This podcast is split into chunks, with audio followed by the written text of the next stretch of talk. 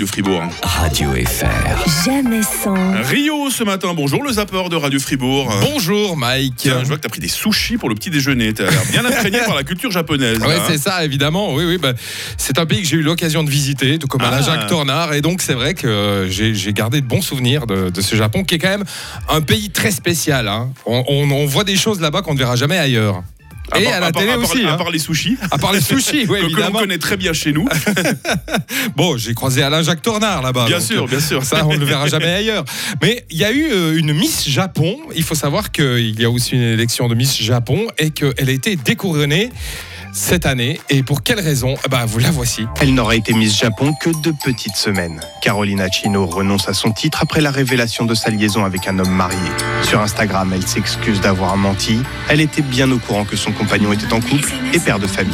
Dès son couronnement, la jeune femme de 26 ans avait suscité la polémique. Née en Ukraine et arrivée au Japon à l'âge de 5 ans, Carolina était la première citoyenne japonaise naturalisée à remporter le prix de beauté.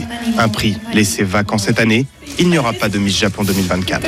Eh ben, Bah. arigato gozaimasu. Pas de Miss Japon. Hein. Bah non, C'est- puis, c'est euh, terrible ça. hein. C'est fou parce que c'est vrai que euh, je savais que l'année dernière, il y a eu que six naturalisations au Japon. Ouais. Eh ben, il y, a- il y a une Ukrainienne qui a été naturalisée, qui était Miss Japon et Ah. qui a été destituée. C'est Oh quand là même là. fou, c'est quand même malheureux. Ouais. hein. Quand- Tu suis tout ça euh, le soir alors que tu regardes ça Ah à bah la bien télé, euh. sûr. là Et puis bah, ce que j'ai remarqué aussi, c'est qu'au Japon, il y a un gros problème avec les relations aussi, hein, puisque on on n'est pas loin. La Saint-Valentin est déjà passée, mais enfin, au Japon, c'est compliqué d'avoir des relations et euh, entre euh, entre couples ou même d'essayer de se mettre entre couples, Mhm. si bien qu'il y a des gens qui euh, s'essaient à la poupée.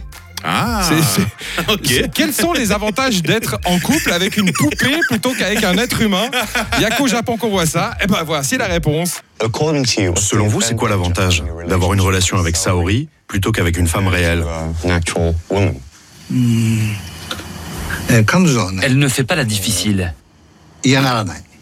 ça jamais. Elle ne se plaint jamais.